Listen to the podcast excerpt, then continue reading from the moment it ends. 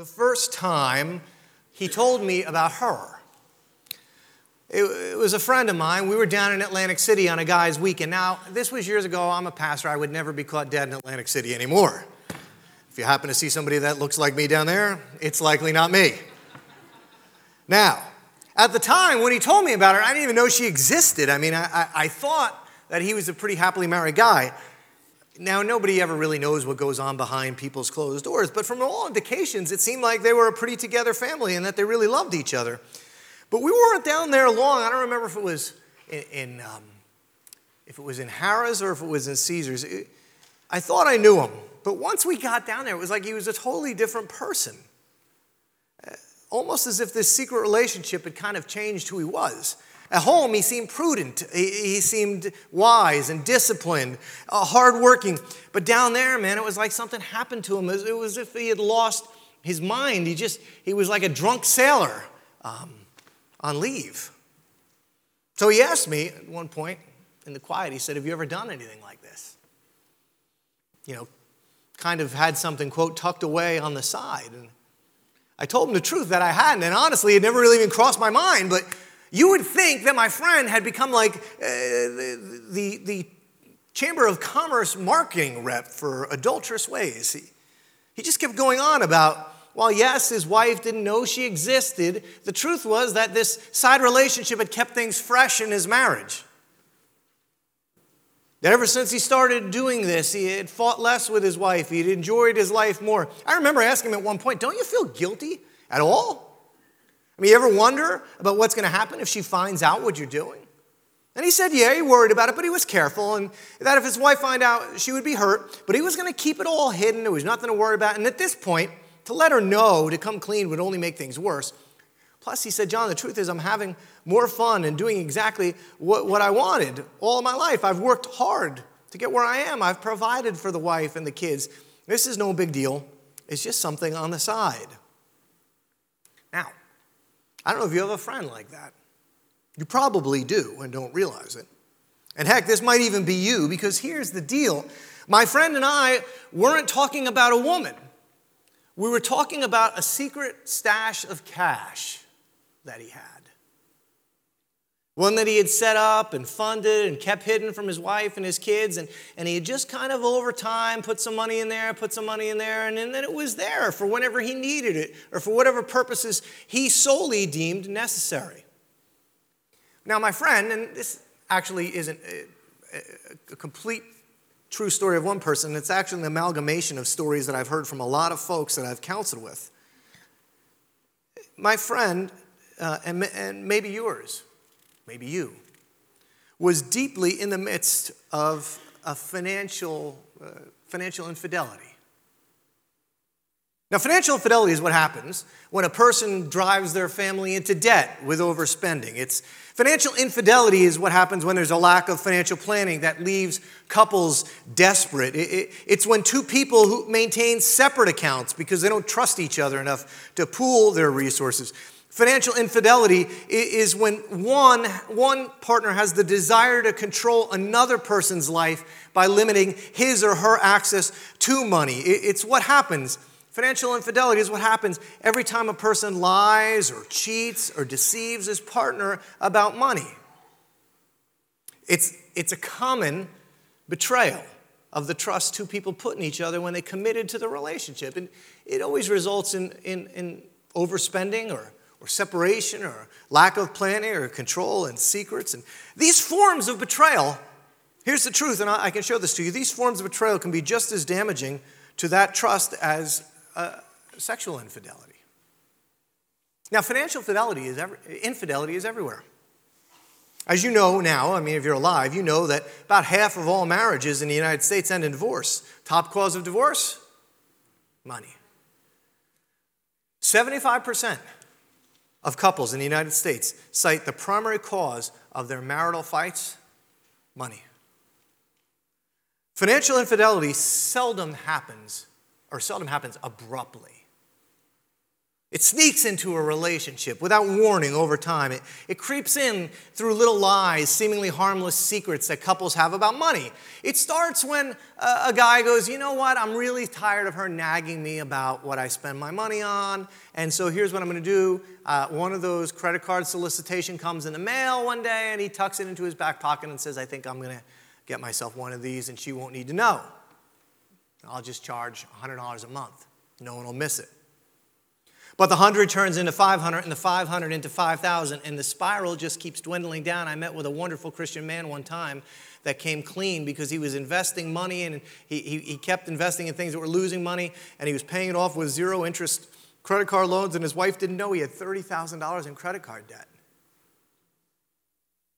See, it starts small. It starts when a woman tells her husband that, you know, she only spent $50 at the mall instead of the 175 that she really dropped because she doesn't want him to get mad.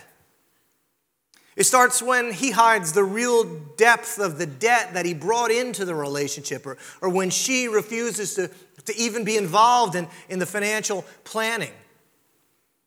You see, just like sexual infidelity, financial infidelity starts with an innocent, uh, just like sexual infidelity starts with a business lunch or a little flirtation, financial infidelity begins with the first secret, the first half truth, the first, no one will know it's gone. The first, I worked hard for this money. The first hidden purchase. The first betrayal leads to the next and the next. And before long, the relationship is dying. It's serious stuff. It's in 75% of our homes. Bethany and Scott Palmer, in their book, First Comes Love, Then Comes Money. I love that. And then comes an elephant in a baby carriage they do a brilliant job of laying out how elephants related to finances wind up in our living room. And oftentimes, as they say, through these patterns of financial infidelity. The truth is, once we get past dealing, as we have over the last few weeks, with the elephants that exist in our family room because of marriages and, and parenting and siblings and our parents, once we get past the relational stuff, the elephant waiting for us in many of our homes is the money mammal, the elephant of our finances. You might be sitting there going, We have no pro- pro- financial problems this morning. We, we, we never fight about money. If you're saying that, look around the row you're in because that statistically, everybody else is. Now, I love about the Palmer's work is that they get it. That in our relationship, the handling of money, the handling of money, this is what the church teaches all the time how to handle money, come up with a budget or investment ideas. That's not the issue. Yes, we can and should teach those things. In fact, we have. We, have used the Dave Ramsey material, Financial Peace University. We're, probably, going to do it again. We've had, we have and have had wonderful financial advisors here at Mendham Hills that are just ready to help you free of cost. We have a debt counselor that could help you. We can help you come up with a financial plan. But that is not what this talk is about today. Here's the deal, and they point this out brilliantly. Quote, even couples with perfect budgets and paid off houses and zero debt still end up arguing about money, angry about money, resentful about money. Even couples with spotless credit can be mired in the kind of financial infidelity that sullies relationships. Because the budget isn't the problem. The lack of financial communication and trust and understanding is the problem. They report in their study that the same couples that they tried to help show how to budget and how to live within their means, oftentimes six months later, come back to discuss how to separate their assets in preparation for divorce. And these financial counselors would ask them what happened, and one of them would say, Well, she's just not committed to this budget. But what these men and women were really saying is, She's just not committed to this relationship. It's certainly true that it feels good to pay off your mortgage. It's great to create a budget and live within your means. That's biblical and good. But if living by the budget causes you to berate or resent your partner, I want to repeat this because this is what happens in our homes all the time. If living by the budget causes you to berate or resent your partner, what's the point? You might not have any debt, but if you avoided debt by never taking a family vacation or creating any family memories, who cares? You could pay cash for all of your cars, but if you haven't made love to your husband or wife in two years, so what? They say they'd rather see couples with $15,000 in credit card debt who love each other and are working together to get to a better place than a husband and wife who have no credit card debt but a treasure trove of resentment and bitterness and elephants. And so, what we find at work here, this is just the coolest thing because we're on this kind of journey together and it just keeps going back to the same couple places. What we find at work behind the money problem are the same principles we've been looking at that are at foot in, in our relationships with one another. The first thing is if you're in a relationship where there's stress around the finances and it's gotten to the point where there's a lot of arguments about it, where it's just, it's almost like you don't want to touch it. The first thing you have to ask yourself is, why am I, what is it that is causing this fight? Remember, what is it that causes fights and quarrels amongst you? Is it not something that this war that rages within? You're not getting what you want. And the second is to remember that in, in this discussion, in this partnership, in this financial fidelity, in this relationship you're called to, where mine is yours and yours is mine, when you're sharing your stuff like that, you need to remember the person that you chose to share your stuff with is a human being. And see, there's a strange thing about human beings. They disagree on what you should spend money on. Because you married, you're in a relationship with someone who has their own thoughts, plans, dreams, hopes, brokenness, and sin patterns with money. Nothing seems to engender more deceit or indifference and secrecy quite as quickly as money. Because money touches every single part of our life. Think about it. It's not about money, it's not about the budget, this is about money. Money touches where you're going to live, what we do, what we wear, what we eat, where we eat, what we drive, who our friends are, and on and on and on. Our attitudes about money impact every decision we make. My kids, eh, when, when I go shopping, and now I need to be truthful about this because Joan's not here today, she might watch this online. I've probably shopped three times in the history of our relationship. But in those three times, my kids will come out of the shower and they will say, Dad shopped this week. And I'll say, How did you know? And they'll go, Because you bought that cheap crud shampoo. Now, gentlemen, shampoo is shampoo, am I right? I mean, it's like, why would you, if you could buy it for $1.50, why would you spend like $8 on shampoo? Now, the boys walk out, they don't say a word, right? The girls walk out. Now, to be fair, their hair is all tangled up and frizzy, but nevertheless, I can't, you know, I can't get past it. But it says something about what we value. See, when couples talk about money issues, they're really talking about life, period. When you're fighting about money, you're not fighting about money, you're fighting about life, which is why people get defensive about spending. Don't talk about my wife, my religion, my kids, or the way I spend my money. We don't want anybody sticking their nose in there. We resist being completely honest about our financial lives. And this is why this is why, especially if you're new to the church, this is profoundly important to understand. When Jesus was on earth, he spoke a lot about money, and I don't think you understand how much he spoke about money. Eh, we don't speak a lot about money here because I know the church gets a bad rep about talking about money. Jesus didn't seem concerned about getting a bad rep about money. Here's why 16. Jesus tells parables, stories, so that we, you know, try, to try to pierce the heart, get it in a way people would understand the story. So many of you know he taught in parables, he taught in stories so that people would understand, and he told about, depending on how you count them, 38 of them. Of the 38 stories he told that would pierce your heart, 16 of them were about money. Almost half of them.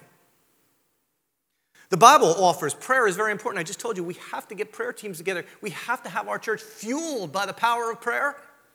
It's about 500 verses on prayer. Faith, the methodology by which we are saved.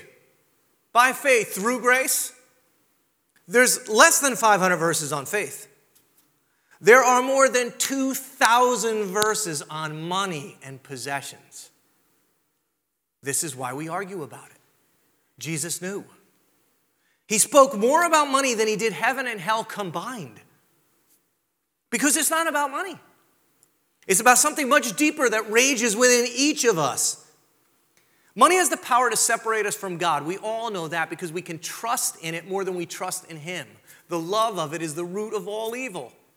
You can't serve money and God, right?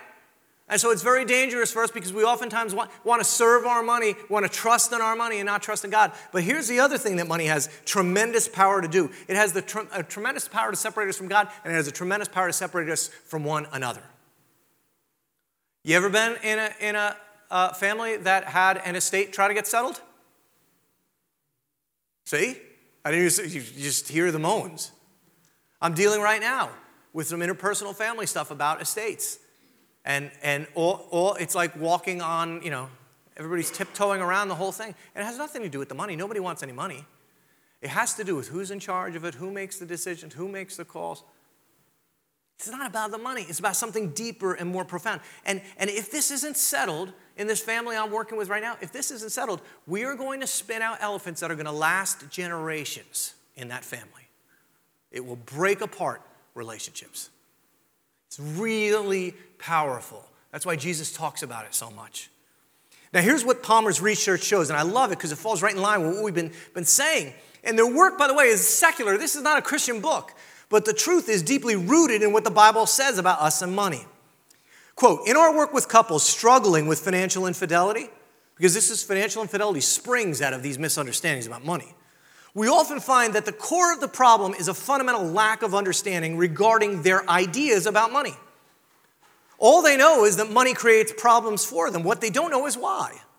And as we've tried to figure out how to help these couples to learn to communicate about their finances, we've come to see that everyone has a particular money personality that shapes how they think. Listen, you and your wife, you and your husband, you and your parents, you and your kids, you each have different financial personalities, money personalities that shape how you think about, feel about, talk about money. And it's likely different than the person you decided to move in with slash marry.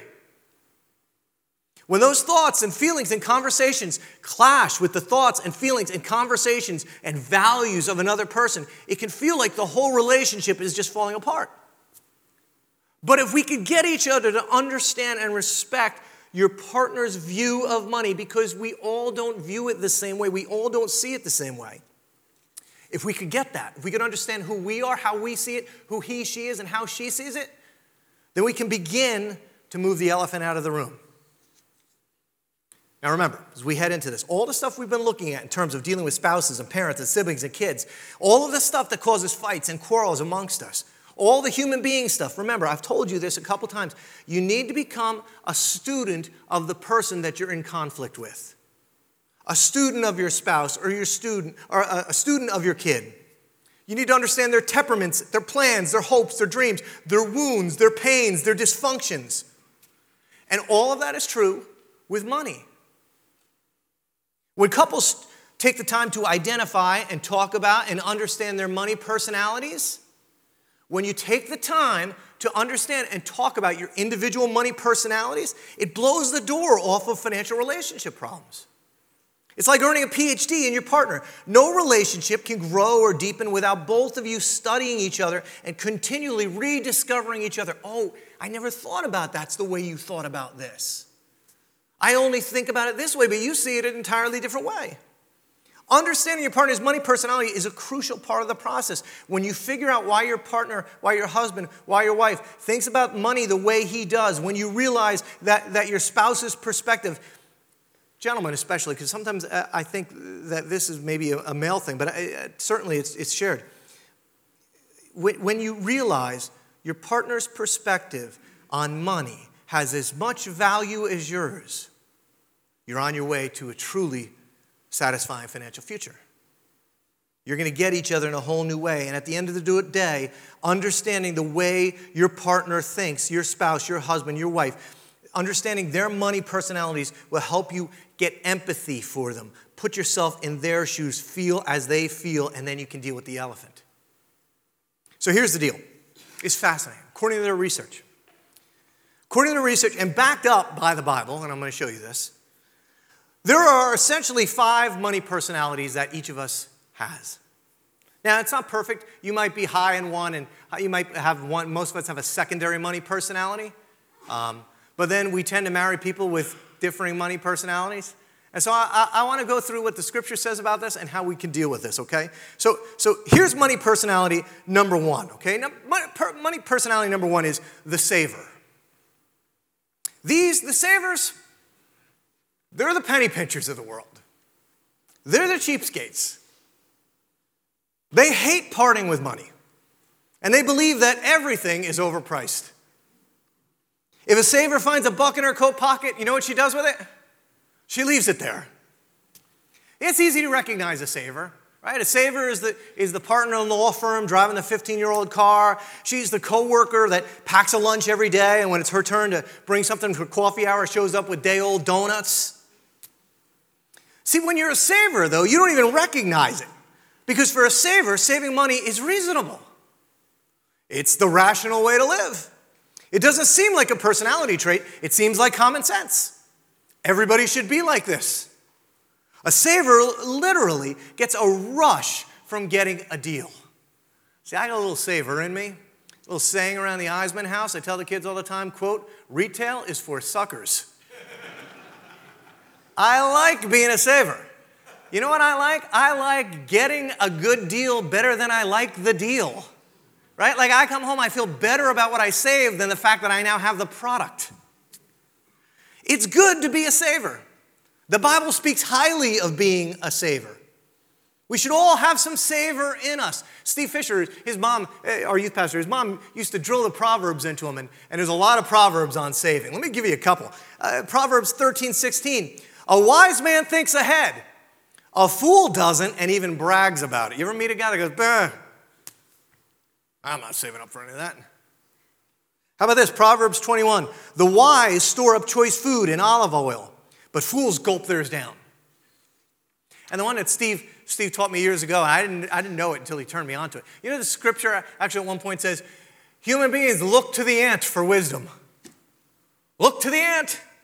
Proverbs chapter 6. Go to the ant, you sluggard, and consider its ways and be wise. It is no commander, no overseer, or ruler, yet somehow it knows to store its provisions in the summer and gather its food at harvest. It's good to be a saver. You sh- if you, if I know you savers, right? Like you, you savers, like you, you, your file cabinets, right? You have every credit card bill you've ever paid, don't you? You have every paycheck you've ever gotten. I know the savers out there. You balance your checkbook every month, and you get down to like 38 cents away, and you can't sleep at night because you know that's indicative of a, a bigger problem. And so you'll work it through. I mean, you savers, is, is anybody married to a saver? Anybody? I had one guy yell out in the first service, I wish. this is the best line of the sermon. It's good to be married to a saver, except for one problem. There's only one problem with savers. You know what they are? Massive buzzkills right? I mean, nobody can suck joy out of a good time more than a saver. We have a relative that comes to our house is very proud about how, how little they have to spend on everything. Like constantly, you know, comes over, oh, do you have the paper and they're cutting coupons and everything we talk, every, no matter what comes up, we have to hear about the deal they got. And I remember one time they went into the bathroom and they came out of the bathroom and I got like a 10 minute lecture on the, uh, how much money I waste on the toilet paper we use. It's a true story. Savers will kill you sometimes if it's taken too far. If this is you, if you're so tight with a dollar that you have to like blow the dust out of your wallet when it has to get opened, you need to, you need to hear something. You have become likely for your wife or your husband or your kids or your family a huge joy killer. And you may wind up, here's the danger with getting crazy saving you can wind up obsessed with money. It's all I think about. It's a great, I was thinking about this this morning, what savers tend to do, and it, it, struck me that it looks, it looks a lot like the Geico commercial that's out with the alligator right now. Check this, this out. Thank you for dining with us. Hope to see you again soon. Thank you so much. Whoa. I got this. Just gotta reach the check. Almost there. I can't reach it. If you have alligator arms, you avoid picking up the check. What? It's what you do. I got this. Thanks, Dennis. If you want to save 15% or more on car insurance, you switch to Geico. It's what you do. Oh, that is good crispy duck. Savers love to spend money, they just don't like to spend their own money. Big on spending other people's money. Here's the deal savers, great characteristic. Bible's big on it. But here's what you have to, because the scriptures teach us to lead, lead, a life of balance. You, you have been given blessings to A, be a blessing, and B, to enjoy. You can see this over and over in the scriptures, but I'll give you one verse just in Ecclesiastes. There are a ton of them in there. Check this out. Behold, what I have seen to be good and fitting is to eat and drink and find enjoyment in all the toil with, with which one toils under the sun for the few days of his life that God has given him. This is his lot. This is big biblical language for you can't take this stuff with you. God did not create you to grind out life with no enjoyment, to get by on bread and water, just keep packing it away. Your wife is probably right, at least some, or your husband at some level. Take a vacation. Go to dinner. Yes, do it responsibly, but here's what I need you to you need to spend responsibly, but you need to save responsibly. Right? You need to save responsibly. There is a time and a, and a, day for spending. Don't save irresponsibly at the sacrifice of, of your family and of, of, of, of, of memories. Number two, if number one is a saver, guess what the other kind of style that's, that we have, some of us have when it comes to money? Spender. Spenders love to spend. Buy, buy, buy.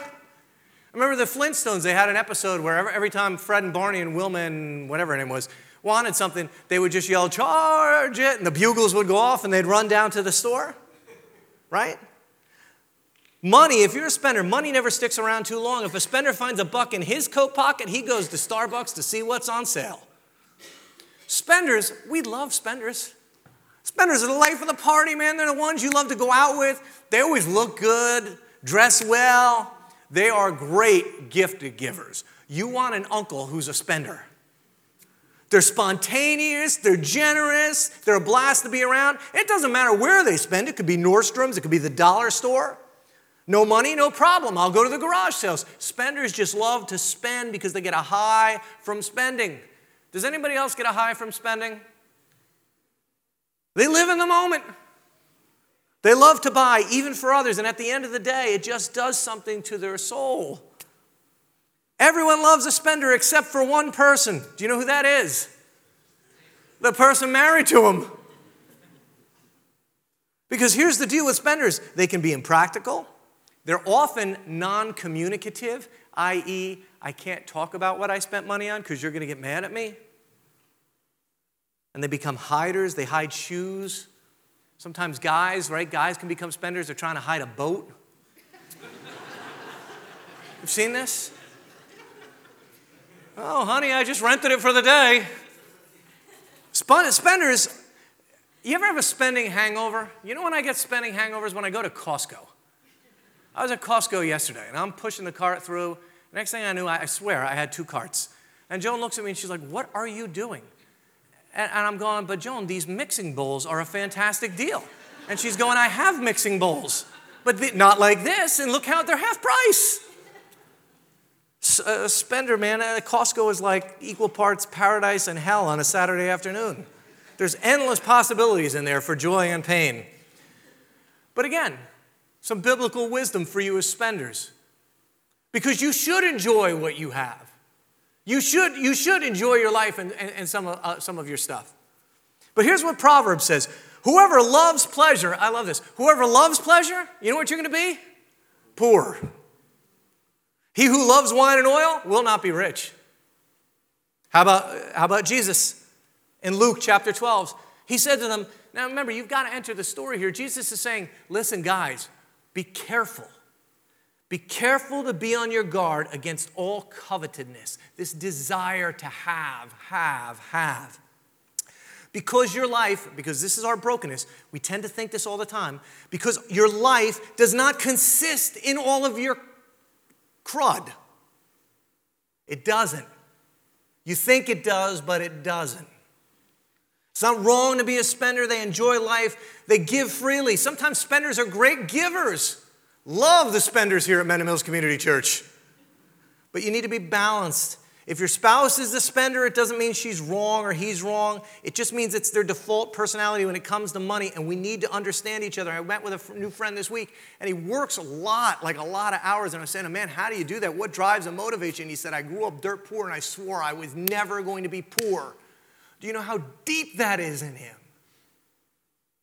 You don't just invalidate that. Okay, number three. So, so far you got saver, you got your spender. Here's number three. Number three is your risk taker. The entrepreneurs, the inventors, the people on the cover of Time, they're all risk takers. They aren't afraid of losing everything if it gets them closer to having everything.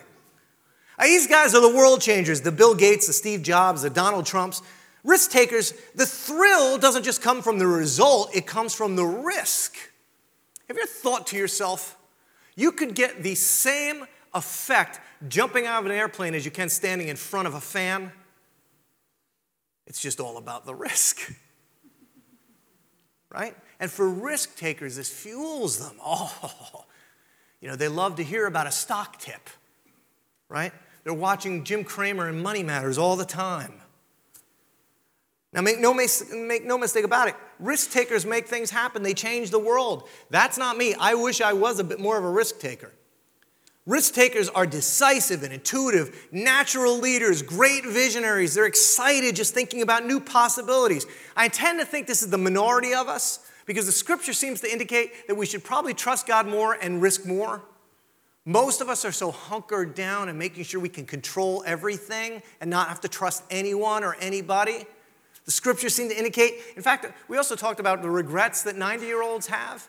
If they could go back and tell themselves something when they're younger, one of the three things was they would take more risks. But the Bible also warns about this. Proverbs again He who is impulsive exalts folly. Be very careful then, Paul says, as you live. Not as unwise, but as wise, making the most of every opportunity. The days are evil. Don't be foolish, but understand what the Lord's will is with your money, with your life, with your relationships. Risk takers, I don't know if any of you are in a I won't ask you to raise your hand. I don't know if you, any of you are in a relationship with a risk taker. Being in a relationship with a risk taker, even if you're another risk taker, can be tough because the quick decision, the leveraging, the financial assets, it can end with two people who don't even like each other anymore. You idiot! Look what my investment did. Look what yours did. When a decision pays off, everybody's happy. Bad deal, resentment. And it infects the relationship to the point that there could be almost no communication. Risk takers have, have issues too. They can be impatient. They're often insensitive because most people don't think like they think. Have you ever pounded the table in front of your spouse and said, You don't understand how great this opportunity is? This is it. I know it's a hog farm, but this is the one. If the risk taker's partner gets nervous about the risk taker's behavior, the risk taker often ignores those feelings and does what they want to do anyway. Risk takers often, if you're a risk taker, you hate feeling hemmed in by having to report back to your husband or your wife about what you're doing with the money. You charge ahead, you want to deal with the relational fallout later. To the risk takers in the audience today, good for you, Jack. You have the power to change the world, but you need to understand this.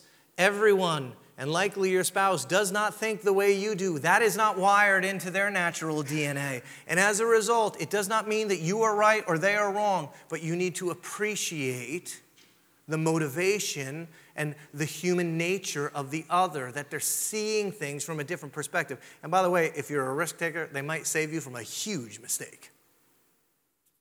Fourth one this one should have a picture of me next to it. This is me. I am the security seeker with money. If you know a planner, you know a security seeker. They like knowing their financial future is locked in, baby. They can tell you how much is in their retirement account. I could tell you right now. I'm not kidding. I get nervous. I've told you this before. You know, I get nervous. You know what makes me feel better? A little quick at the look at the 401k because I can trust that. See, I look to my money for security. This is deep in me. It's a brokenness, it's a flaw. I'm not proud of it. See, security seekers are just like this. They don't care if they have a lavish retirement. They just want to know that they're not going to live on the street. They don't care if they have the nicest home. They just want the one they can pay for. Uh, they're the people who put a little money into the stock market. I have a buddy that's a financial advisor. They put a little money into the stock market and they call their broker every morning, uh, every time the market moves a couple points. If simply reading the term interest only loan makes you flinch, you're probably a security seeker. Now, unlike risk takers, security seekers never get taken advantage of. No internet scams work on them. You know why? Because they investigate, investigate, investigate. Do you know how long it takes me to buy a pair of sneakers? Caleb the other night, his feet, he was trying to run. He doesn't have running sneakers. I said, I'll get you a pair of sneakers. He said, okay. And he, would, he kept asking me for days, did you buy them yet? Still looking into it, Kay. Because I'm a, I, want, I want the best deal on the sneaker. Or for, no, no, hold on. First, I want the best sneaker. Then I default to my secondary money personality, which is saver. Then once I find it, I can't buy it for retail. I got to find it for less. It takes me forever. My wife goes to the store and comes home with stuff, and I'll sit on the internet for two months. We're prepared for any circumstance, right? We never do anything stupid with anybody money. There's a lot of good things about being a security seeker. But here's the problem with being a security seeker it is idolatry. It sounds good. It's idolatry. This is this. Here, you want to hear a parable, a story about money that Jesus told? One of the half of them, Luke chapter 12. And he told him a parable saying, The land of a rich man, he was already rich. By the way, relative to the history of the world, what are you? Rich. The land of a rich man was very productive, and he began reasoning to himself, saying, Well, what should I do? I don't have any place to store my crops. So he said, This is what I'm going to do. I'm going to tear down my barns and I'm going to build larger ones, and then I'll store all my grain and all my goods. And I will say to my soul, I love that, to his soul, Soul, you have many goods laid up for many years to come. Take your ease, eat, drink, and be merry, because you've trusted in your stuff.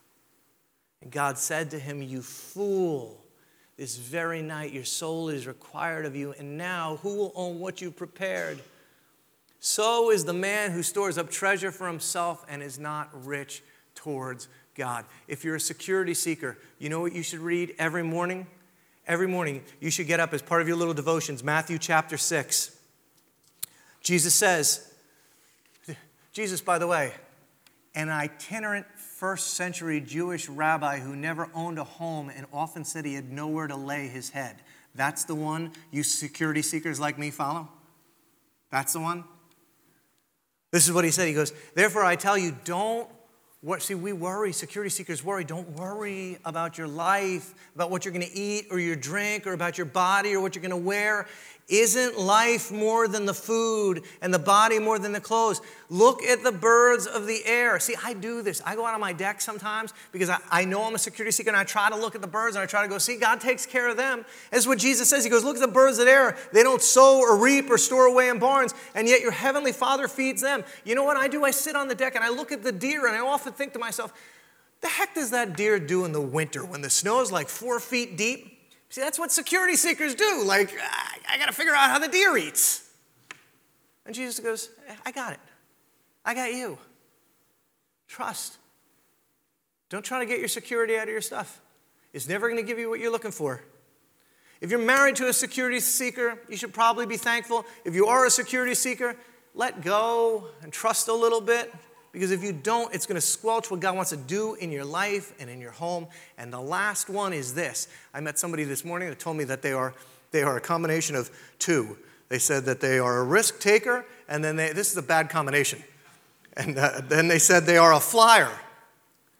The flyer is called this because when it comes to money, they literally fly by the seat of their pants. Plan? What plan? Budget? What's that? Flyers don't think about money at all. They're, you ever meet somebody like this? They're not anxious about it, they're not consumed by it, they have absolutely no emotional response to money. I hate these people. Right?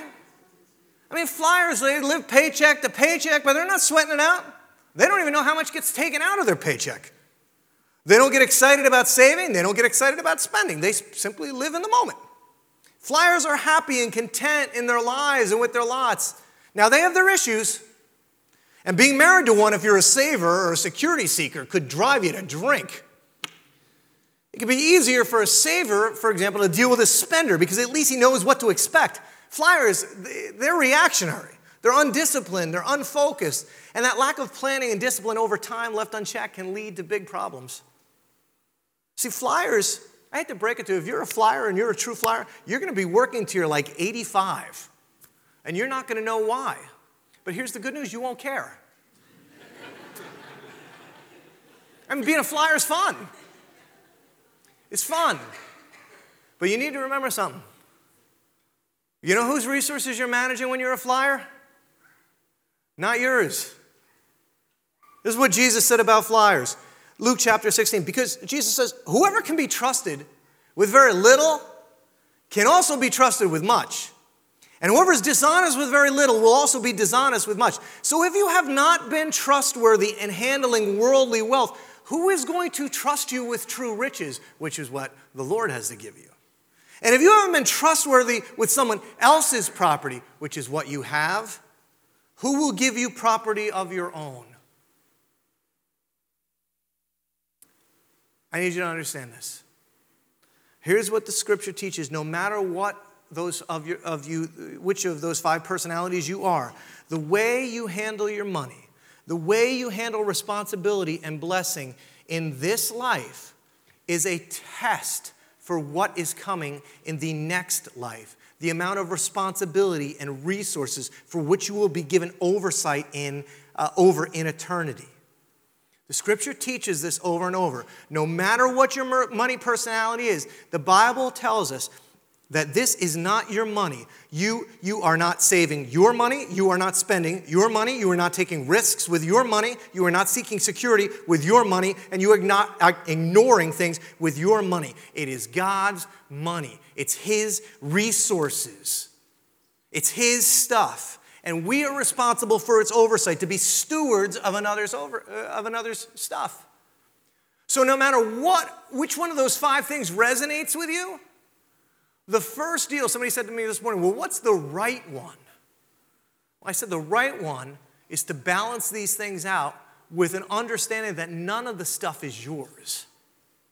And if you understand that none of the stuff is yours, husbands and wives, as you discuss this stuff, could, wouldn't it take the teeth out of the fight when you sit down and instead of fighting about money, you stop and go, you know, you realize that this isn't mine or, or yours? What would it look like for us to steward this and be responsible for it together uh, for God? Here's how the writer of Proverbs wrote it Honor the Lord with your wealth, with the first fruits of your crop. How do you honor God? He takes priority in the financial stuff. This is the key to how we manage our finances, how we take the teeth out of financial arguments, understanding it's not my stuff. I love the first fruits thing. If you're new to church, you might not know what that means, but here's what it essentially meant that when the crop came in, when it was your when it was your paycheck that was coming in, was your crops were coming in, you were to give the God the first 10% of it. Because the, what it was teaching you was to trust God with everything that you had, the best that you had, and trust that He would give you more. Okay, let me fast forward. That this was that what, what that would mean. A lot, a lot of the, the, Bible talks about tithing, giving back to the God, to His church, 10% of your income. This is what that would mean if we were to practice it in a sense today right? If we lived, um, many of us live, work for corporations, but what if we, what if we um, worked for our own company or what if we had our own company? The, the first 10% of the, say you think I'm gonna make $100,000 this year, first 10,000 goes to God and I'm gonna hope that He gives me more later. Teaches dependence on God. So that's the first thing you need to embrace in your relationship as you discuss these things. But here's the deal second, and back to the elephant for whatever reason, either it's in your DNA, maybe it's a product of your life experience. I have a friend who, who's very disciplined. He's so disciplined in his money. Oh my gosh, he talks about his budget all the time. And his wife, but his wife grew up very poor, in a very blue collar and never had much. So his wife just constantly wants to spend a bigger car, a, bigger house, a nicer car, and it's driving him crazy. You know, he's got his issue and she's got her issue. My, my stepdad Um, he, when, he lived, when he was alive, I went to his house with my mom and I went to his freezer one day and I opened his freezer and he had milk cartons, the old milk cartons, filled with water. And I said, Dan, what do you have the milk cartons frozen with water in the freezer for? He said, Well, it's for ice in case we have a party. And I said, What? He said, Yeah, you get an ice pick and you chip the carton off it, and then you can break the ice into pieces and use it to, to give people for drinks. I said, You realize ice is like a buck, right? But he grew up in a depression. It was very real to him, he felt it. Our money personalities shape our assumptions and our expectations. Savers expect other people to want to save. Spenders assume everybody gets the same thrill from spending. When those type of expectations aren't met, our money personalities drive us to take extreme action to reduce our anxieties. So when we don't meet each other's expectations, it causes elephants. 75% of the fights because of this stuff, a lack of understanding of your money personality. So, as you guys look at the conflicts that happen in your relationships, be aware of the su- assumptions that you're tending to make. Be honest about your expectations and how those impact your relationship. Ben, come on up. I just want to encourage you guys to reflect on these personalities. Which one's dominant in you? What's its benefit? What's its shortcoming? All of them have benefits, all of them have shortcomings. Understand and appreciate your spouse, the way they see money. We can, we can be less selfish. We can be more considerate. We need to yield. We need to submit in these financial matters to two people first to God and the priority of His call on our stuff. And the second is, the second is when two became one, it wasn't just their flesh, it was their stuff. And that means we need to consider one another and where we're coming from, what we're feeling. The other's thought process, the other's personality, money personality is valid. You can begin here. You can begin again here. You can begin again here. And you can get the elephants out of your family room. Let's close this song.